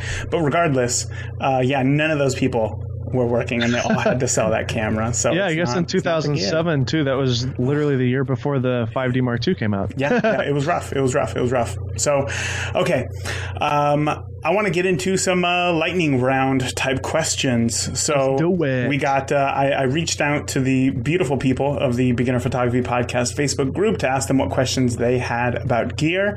I Hi, got some you're, questions. hi, you're, you guys are still on Facebook. Hi. Yeah, I are still on deleted that two years ago. Okay. It's every, everybody else is already there. We're, we're already there. We're having a good time. What's Um, up, Facebook crew? Yeah. now you're back in it because you got to come back in for the, Yeah, uh, for the you're being tracked by Russian hackers. but hi. and now you're about to answer their questions, these Russian hackers' questions about uh, photography. So, are you ready for uh, these lightning round questions? Let's go. Okay, so the first question is from Ed, and he wants to know what is your recommendation for just the best travel camera? Uh, I would do a toss up between the camera I've been holding uh, and talking about a lot here, the Canon M50, and uh, the the new, I guess, Sony A6100 or the 6000, which is an, another camera that I mentioned on this podcast. Um, both are great for travel photography. It seems as though a lot of, uh, like I mentioned, the guys that I've interviewed uh, owned the 6000 with that kit lens. It's roughly 500 600 dollars. Um, there's got to be a reason why they owned it and why they like it. Uh, it has a great image quality to it. It's super sharp. The resolution on it is really great. Um, but I personally like the layout of Canon better. I feel like it's a little bit um, of a easier uh, tool to learn on. Um, I find that Canon's menu structure is much easier to use. I love the articulating screens that they have on it. And I feel like this is a better hybrid camera for people who may want to do video as well um, because of the flip screen, because we got a nice mic jack here. Um, and it does have 4K, like I mentioned earlier, uh, with a caveat. But the 1080p is great on this, and the autofocus is incredible. It's got that Canon dual pixel autofocus, which is just phenomenal. But so for video. no, the no, uh, it does have it in 1080p. Oh, okay. Yeah, so okay. As soon Okay, as I'll you give it a switch to I'll give it a as- pass then. as soon as you switch to 4K, it loses that dual pixel autofocus. Um, yeah, and uh, you know, again, I'm gonna rabbit trail here, but the CEO of like the Canon, uh, you know, camera department actually is on record saying that they purposely um, handicapped this camera to maintain the sales of the higher end uh, cameras.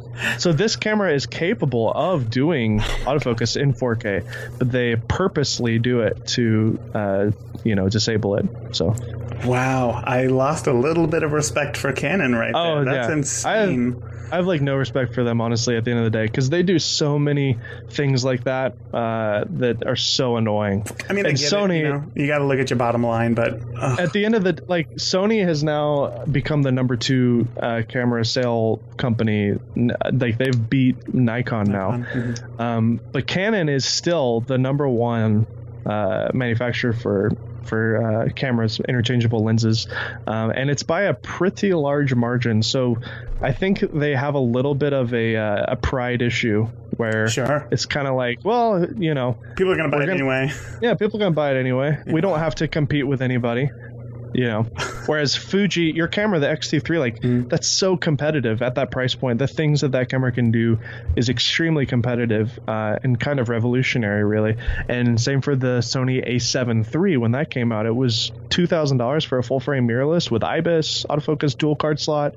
Um, so all these other companies have to really compete to like grow and that's how they're winning and honestly that's how they're probably going to beat canon at the end of the day unless canon changes so We'll see. But well, we'll see. m50 and a6000 i would say are two great options uh, for photographers and if you want to do that hybrid i would recommend uh, the m50 for both uh, video and photo Gotcha. Awesome. Okay, next question is from Jim. Jim wants to know how many megapixels is just simply too much. I think the R cameras are way, are too much. All the R cameras, the the was it or the the Nikon Z7, the um, the A7R, the S1R, the all those cameras that are like four, 30, 40, 39, 50 megapixels, this Hasselblad, I personally hate it because my computer can't handle it. Like, um, I can't cycle through the images. I imported all these 50 megapixel RAWs onto my iPad Pro, which is, you know, iPad Pro is kind of touted as being like a really great tool for editing on the go. And because uh, that processor is so good, and it was struggling with these 50 megapixel uh, images. So I think 24 megapixels is like the sweet spot. I think a full frame 24 megapixel sensor is kind of the perfect size, plenty of resolution. Uh, when you look at billboards and stuff, there's always that argument about like, well, it needs to be able to be blown up really big. It's like, even if you need to blow it up really big, like 12 megapixels is good enough. Yeah. Um, you know, film is projected now sometimes in 4K. A lot of people don't realize this, but 4K is literally only 8 megapixels. So, um, when you're looking at a movie screen blown up really big, that's 8 megapixels. Yeah. So, and that screen is uh, measured in feet, not inches. Yeah. Like feet, like it's big. yeah, yeah, exactly. So, uh, is that right? It might be 12 megapixels. I think No, eight, I believe eight- it's eight. I believe it's eight. Okay. Uh, 6K is uh, is 24 megapixels, I believe. So, um, anyways, I I might be wrong on that, but the the moral of the story is megapixels don't matter that much unless you're that type of photographer that's doing crazy portraiture. Um, you have to have the ability to crop and post. Uh, you are doing stuff for the Super Bowl on a giant Megatron billboard thing, bus wraps, whatever. But like, if you're that guy, like you, you, you don't need to hear me say this. You know, Right. Yeah. You're not asking yourself, hmm, is 10 megapixels I've- enough?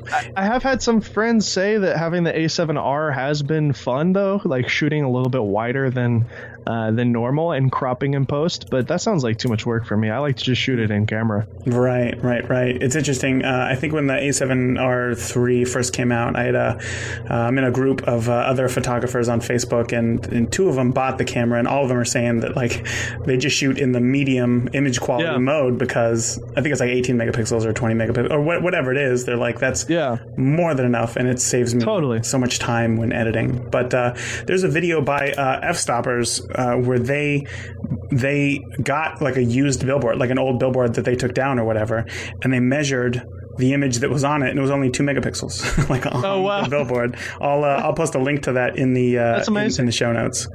Billboard, perfect. All right, Jim. I hope that helps. So the next question comes from uh, Tarek, and I hope that I got that right. Uh, Tarek asks, "Is it okay to use two different camera brands, like you know Canon for your main camera and then Fuji for a second camera?" So the question is phrased kind of funny. Of course, it's okay. Like you're not going to get in trouble. I'm not going to punish you for doing that. uh, so yes, of course it is okay, and I've done it. Uh, a lot, and there's ways to um, to help with it. The problem that I've had with uh, with mixing cameras for for video, of course, this is my uh, perspective is as a video person. Um, I've shot uh, multicam shoots, uh, interviews, and uh, wedding ceremonies where we've got a GoPro, we've got a Sony, we've got a Canon, and you know A drone. all the and a drone, yeah, right. So you've got all these different sensors. Um, and if you're going to relate it back to film, I think every sensor in a camera is almost like a different film stock. So you have a Fuji film and a, a Kodak film and whatever. And sure, your white balance is set the same. Uh, you're trying to, you know, use picture profiles that are close. But at the end of the day, every sensor is uh, interpreting the image differently. One might uh, favor skin tones over the other. One might favor the green and the grass. Or um, when you go to 50, 600 Kelvin on one camera, the other camera might be more blue than the other one. So um, it's very challenging to try to mix all the cameras. I again from the you know I've shot 300 weddings in the last you know 10 years.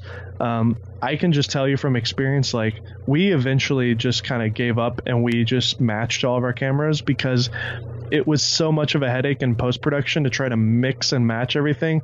And I found like even down to the literal camera, like not even like a full frame and a crop. It's like, you know what? Just buy like five 6300s and just call it a day. Like, yeah, and we're gonna set it to the exact same picture profile and use similar lenses like there's nothing better than having that and i actually was a, a director of photography for a feature length documentary uh, for two two of those movies. My dad actually is a director, and um, anyways, that's another story. But I told him I was like, we have to just rent like five C300s because if we shoot on a bunch of like mix and match things, we had like a GH5 and a Sony and a Canon. I was like, in post production, we're gonna be so mad at ourselves. So like, Right. we have we have the budget. Let's rent like five C300s, and we did that. And I was just so happy. I was like, when we looked at the footage when we edited it, everything matched so perfectly. Obviously, because it was the exact same camera. Yeah. So, um,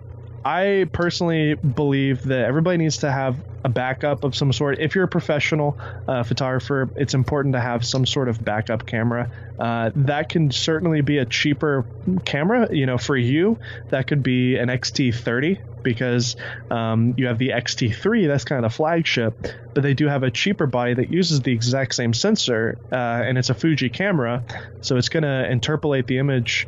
Uh, the same as your XT3. It's just got less features than the XT3. So I would recommend doing something like that. So like if you're shooting on a Canon, for example, a full frame Canon, maybe consider, you know, the cheaper uh, full frame body like the 6D as an alternative, or uh, if you want to step down to a crop body, look at the 80D or whatever. Um, so I would highly recommend staying within your camera brand because it'll just make your life easier. But of course, it's okay to mix and match. And the thing that I wanted to say is if you do want to mix and match, one thing to invest in uh, is a color chart um, and learn how to use that. I don't really know how to use it uh, super well, um, but I I was given the X-Rite color chart checker thing uh, by X-Rite, and I did a review on that, and I got to experiment with um, taking basically a chip that has all these different color skin tones, uh, all the ranges of white to black gradient, and you use a, a chart uh, checker thing in your software in Lightroom, and it basically corrects the image and pulls it into the correct colors based off of that chip chart. So if you're shooting on multiple cameras, I would highly recommend getting some sort of uh, white balance checker or a, a chip chart like the X-Rite and uh, using that because what that can essentially do is in the raw data of those images kind of correct the colors and get them at least to a proper uh, you know look that you can then apply. But even with all that, there's subtle differences between a Sony and a Canon that it's very very hard to match and it can become really frustrating. Uh, so I think if you have the means to do it, I would highly recommend um, staying within the same brand if you if you can. Yeah, yeah. Cool. Great answer. Great answer. Okay, the uh, next and last question is from Nomi, and I'm really excited uh, to have you answer this one because I'm sure that you're going to do a better job at this than I will. She wants to know Do we still need polarizer and ND filters? Is there really a visual difference between using them on the camera versus adding them in post? Yeah, so I obviously work for a company uh, that makes filters. So take what I say uh, with a grain of salt because obviously I'm uh, a fan of the products. um, so we, we make a lot of different filters. Uh, the the most popular right now is the new Peter McKinnon Signature Edition, the uh, variable ND filter. Um, and it comes back to what I was talking about earlier in the podcast with uh, shutter speed for video people, especially having ND is kind of essential. Like I literally use it on a daily basis. Um, this is not something you can do in post at all as a video shooter. It's something you have to use uh, in the field. I have to keep my shutter at uh, 180 degrees, which means it's locked at 100, 148th of a second, which means if I'm shooting in California sun wide open at f1.4, I have to put an ND filter on. Like there's literally no option. Um, so obviously for videographers, it is essential and extremely uh, crucial, and that's where the VND comes in because it's much more uh, practical. Now there are some limitations with a VND that uh, come with the fact that it it's essentially two polarizers put together. So there's some polarization that happens, and if that's not something that you're wanting, uh, and you just want ND, then using a straight ND uh, is a better option. Um, because polarization can change the colors in your image, can remove reflections in your skin tones, making your skin look kind of pasty. Um, so I tend to use straight ND when I'm taking images of people, uh, but when I'm doing a landscape shot, I'll use the VND, and uh, you know it looks really vivid and nice. Um, using a polarizer, I think, is uh, kind of the the thing that photographers can maybe look at uh, if they don't see a need for ND because you do have the benefit of cranking your shutter up um, to ex- change your exposure. Um, a polarizer, when you learn to use a polarizer, uh, it can become a really valuable tool, especially for landscape photographers. Um, because what it does is it takes the kind of light coming at you from the reflection of the sun. Say you're doing an image of the beach. Um, you look at the water and uh, you're in Hawaii and the water's clear and you know there's coral reef down there, but you can't see it because the sun is being reflected on the water. Well, when you put that polarizer on it, what it's doing is essentially kind of m- mixing and matching the light and bouncing it off so that the, the lens that you're looking through is able to actually see through the reflection. It's, it's removing the reflection of the water and you can now see the coral reef, you know, through the water, which is really fun and really handy. It also makes the sky much more vivid, more blue. It makes the green more the grass more green um, because when you're looking at the grass in a field you might not realize it but the grass is reflecting the sun at you in these bright white light you know? So when you remove that reflection the green becomes more vivid in the grass. So it's a very valuable tool for photographers and i would highly recommend every photographer to have a polarizer um, because it's it's something you can't you can't just click a button and remove the reflections you know Right. in post.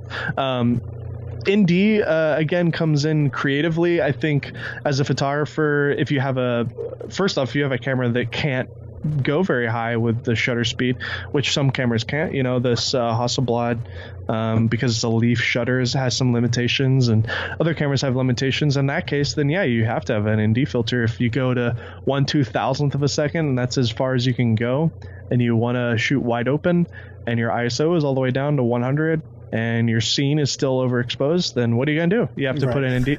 You either have to stop down, uh, which is you know practical, or uh, put an ND filter on.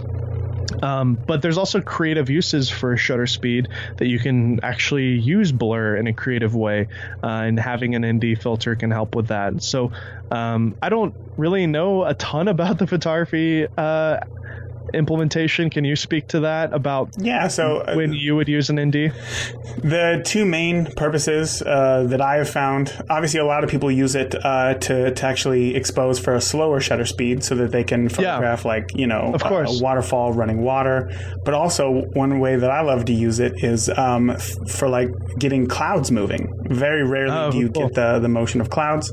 I like to use an ND filter so that I can have a shutter speed of like two full seconds in bright sunlight and then get those cloud moving. But my favorite thing ever, which I think is something that has kind of set me apart as a photographer, is using my ND filter when I'm using flash photography. Because with flash photography, you're limited to whatever your camera's flash sync speed is. So for a lot of cameras, it's one two fiftieth of a second, uh, like mine. Uh, but most, I think it's even lower, like one one eightieth of a second. So um, being able to put on the ND filter, uh, you can cut out the amount of light and still have an aperture of like you know f2 or f2.8 and uh, and still get like a nice creative image and kind of have that blurred background a bit. So that is hands down my favorite use to use uh, the, the the ND filter for photography. And that's why I'm really excited to to get my hands on the variable ND filter as well because a lot of times you kind of have to play with you know with your settings a little bit. Sometimes you really want to shoot at f2 and you can't go above um, you know 1 250th of a second. And with fuji this is getting way too technical but you can't go below uh, iso 200 so it's already a little bit higher. Um, being able to just change the the power of the nd filter right there would save so much Do you have one? uh, not yet but it's definitely on my list. It's on my list of Did things. uh, I'll tell Rocky to send you one.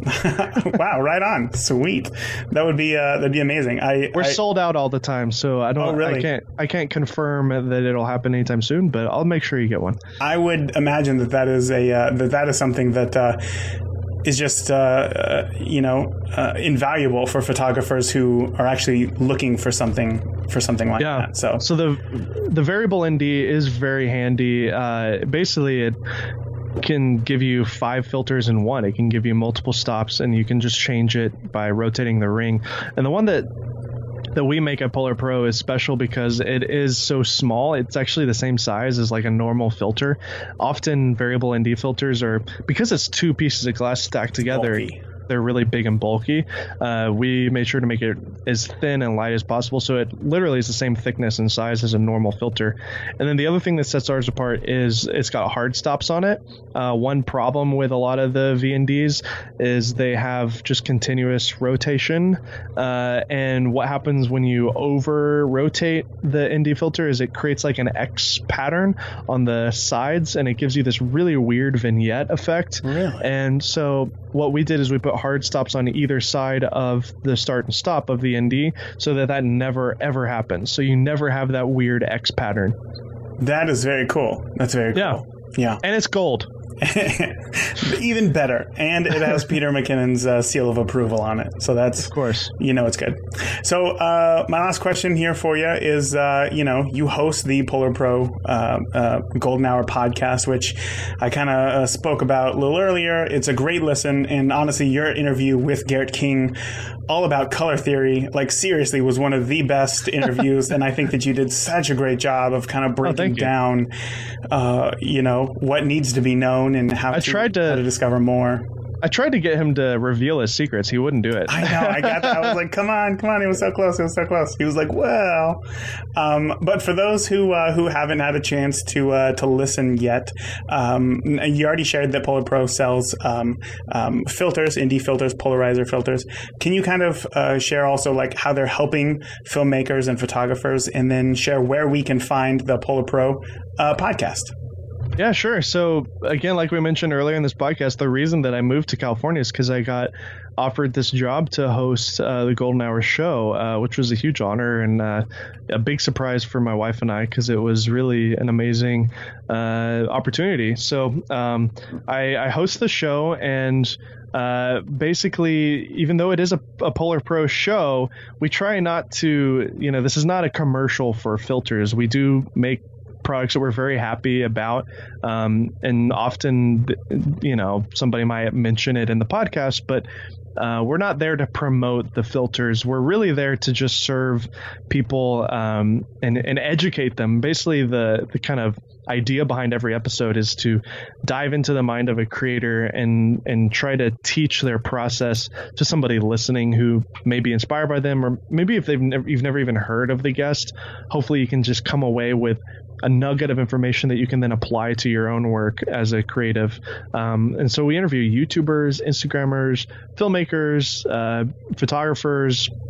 You know, all those things are kind of the same, but uh, people are very particular about the way you uh, you call them uh, on the on the podcast. But um, what's been really fascinating for me, and uh, I just recently, like today's episode went live uh, with Gerald Undone. He has a, a great YouTube channel where he goes into really uh, great detail about um, cameras, lenses, uh, and things like that. And his wife or actually mentioned to me, she's like, "You probably have a great perspective, uh, and you're probably constantly coming up with new ideas because every week you interview a new creative, so you, you're you you learn a new." You know skill or something i was like yeah i guess you're right. Like i have been my my work has changed ever since i've been doing this because somebody might give me a little nugget of information that i then apply to my work. And um, you know we we talked about him earlier in the show but Ben Horne um, his perspective not i highly recommend anybody to listen to ben's interview because uh, even if you're not interested at all in large format his kind of philosophy of photography was so inspiring to me because he really doesn't do it for anybody but himself. He's really there to experience the world and to experience nature and to respect it. And he'll literally spend all day hiking around and he'll take one picture. I know. And like uh, coming from the background that we have with digital, especially for weddings where you're cranking out thousands of pictures, um, obviously that's a different situation where you have to document that because you know you can't redo the wedding. Um, but just that philosophy in general, I think, has really impacted me. So hopefully, people listen to the podcast uh, can be inspired by it and uh, can just learn from these great creators that we've had. I mean, some of these people are just incredibly top notch people, even if their followers aren't, you know, massive. Uh, the the people that we've interviewed have just been real inspiring to me.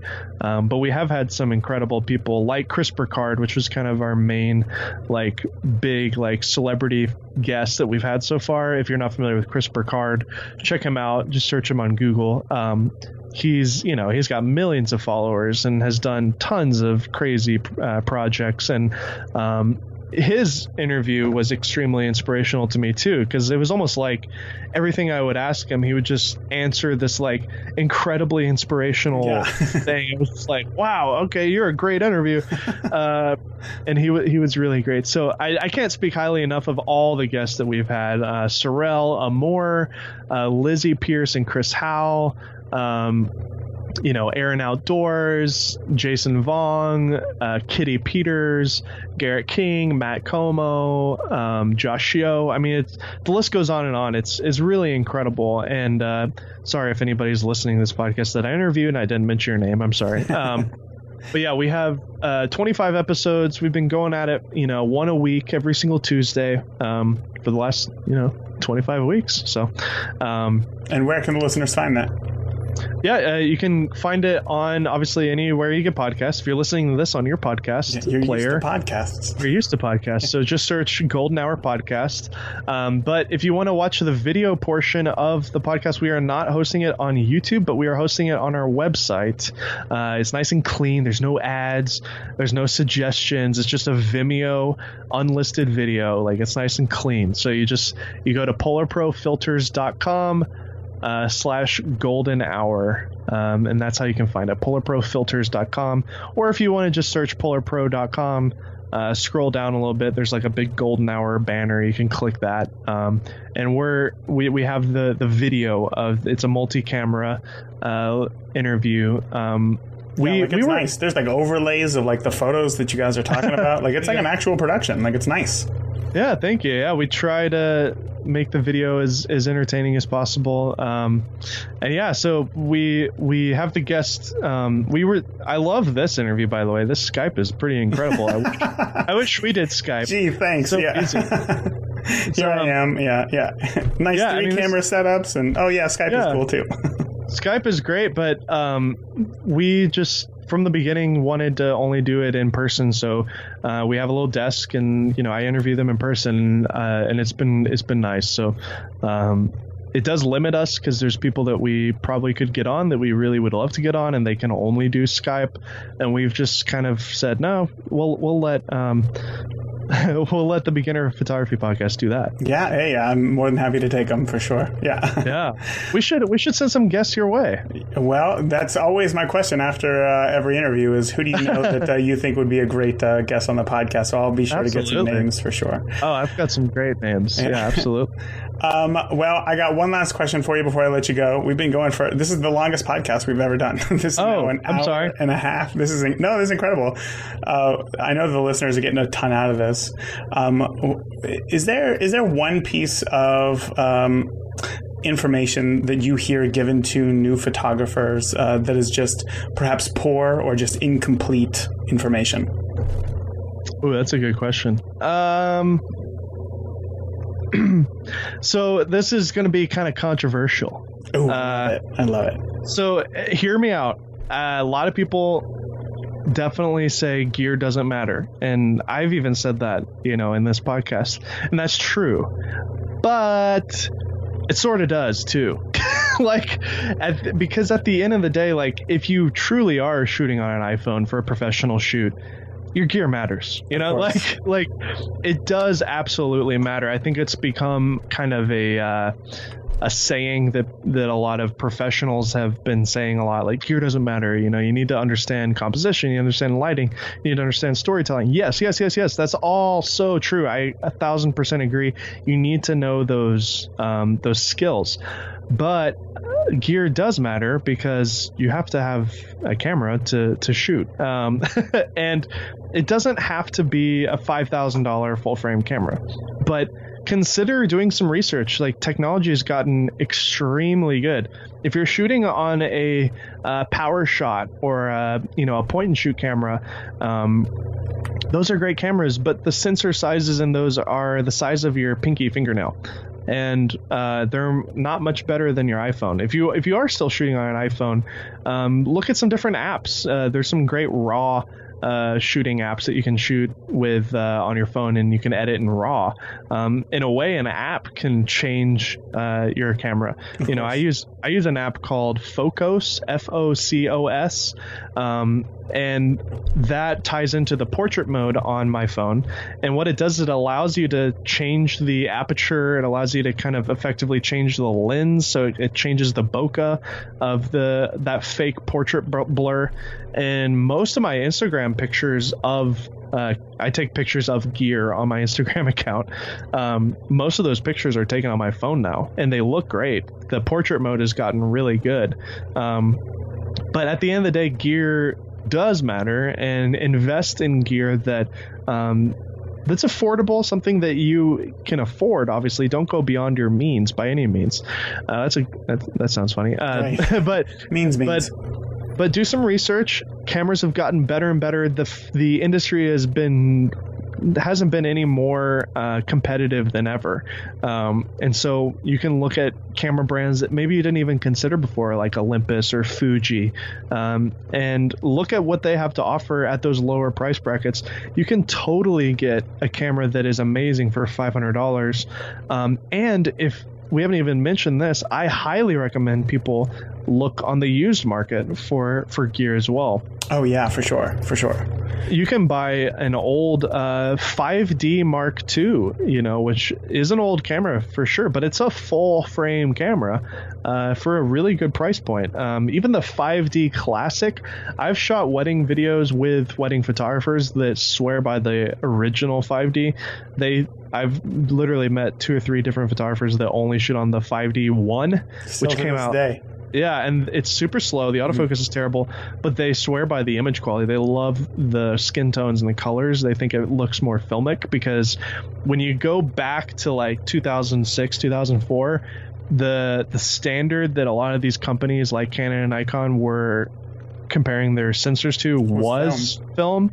So when you go back to those 2005 cameras, they do have a more filmic tone and richness to it. Um, and now things are getting more hyper uh, sharp. Uh, the dynamic range is going beyond what film ever could do. And so, with the new technology from Sony and all these new cameras, you know, you're getting images that look technically excellent, um, but they can maybe lose some of that mojo or that that kind of magic. So buying an older camera is not anything to uh, to poo poo. Like it's totally a great option, um, and I would highly recommend it. So, gear does matter, but it doesn't mean that gear has to be expensive. Wonderful. That's a that's a great note. I think to to to lead off on this uh, this podcast. So. Dave, uh, I got to thank you for coming on and being so uh, gracious with your time. You know, two hours Absolutely. away from your uh, your family and uh, and editing is, uh, is is not easy to do. So again, I have to I have to thank you for that. Um, thank you for sharing everything that you did. Um, I'm going to put links to everything that we talked about today, including a glossary, because I know that we we got into things like you know in body yeah, image stabilization that I'm sure people were like, wait, what's going on? So there's going to be a full glossary in the uh, in the show notes of today's podcast. So again, Dave, thank you so much for coming on, and I'm excited to keep up with you and see uh, what you're doing here in the future. Absolutely. Thanks for having me on. Okay, real quick show of hands. Uh, who didn't think that they were going to need that glossary of terms at the beginning of this episode? Okay, and now who actually did use the glossary of terms? I want to know.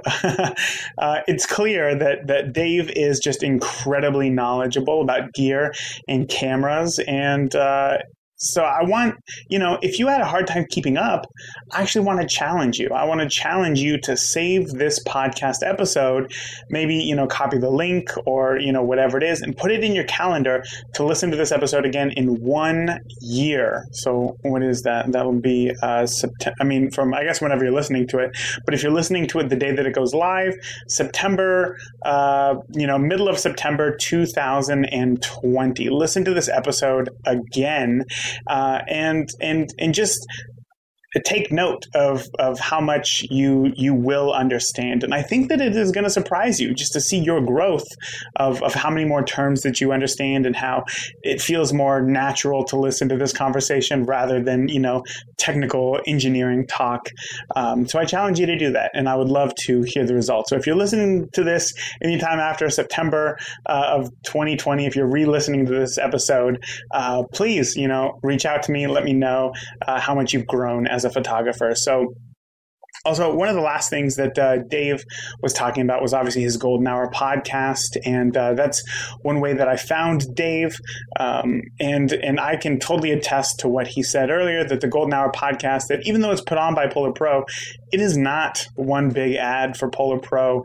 Um, in fact, it's rarely ever mentioned, except for in the intro, that the that the uh, that the show is brought to you by Polar Pro. So uh, I, I, can I can promise you that uh, you know Dave does a really great job of asking insightful questions and and, and thought provoking ideas that, that help you grow as a photographer, like he said. And I've noticed the same thing in in hosting podcasts as well. So if you download it, I promise you you won't be disappointed. Again, that's the Golden Hour podcast uh, by Polar Pro that you can just search for in iTunes or whatever you know podcast player that you listen to. You'll be able to find it. So that's it. I'm going to keep this brief. I know that this was a long interview, and if you're if you're still listening to this, hats off to you. Congratulations. You are a true fan of the show, and I appreciate you more than you know. So until next week, I want you to get out. I want you to keep shooting. I want you to stay safe. And most importantly, I want you to focus on yourself. All right. I love you all. If you enjoyed today's podcast, please leave us a review in iTunes or your favorite podcast player. And continue the conversation with Raymond and other listeners of the podcast by joining the Beginner Photography Podcast Facebook group today. Thank you. We'll see you again next week.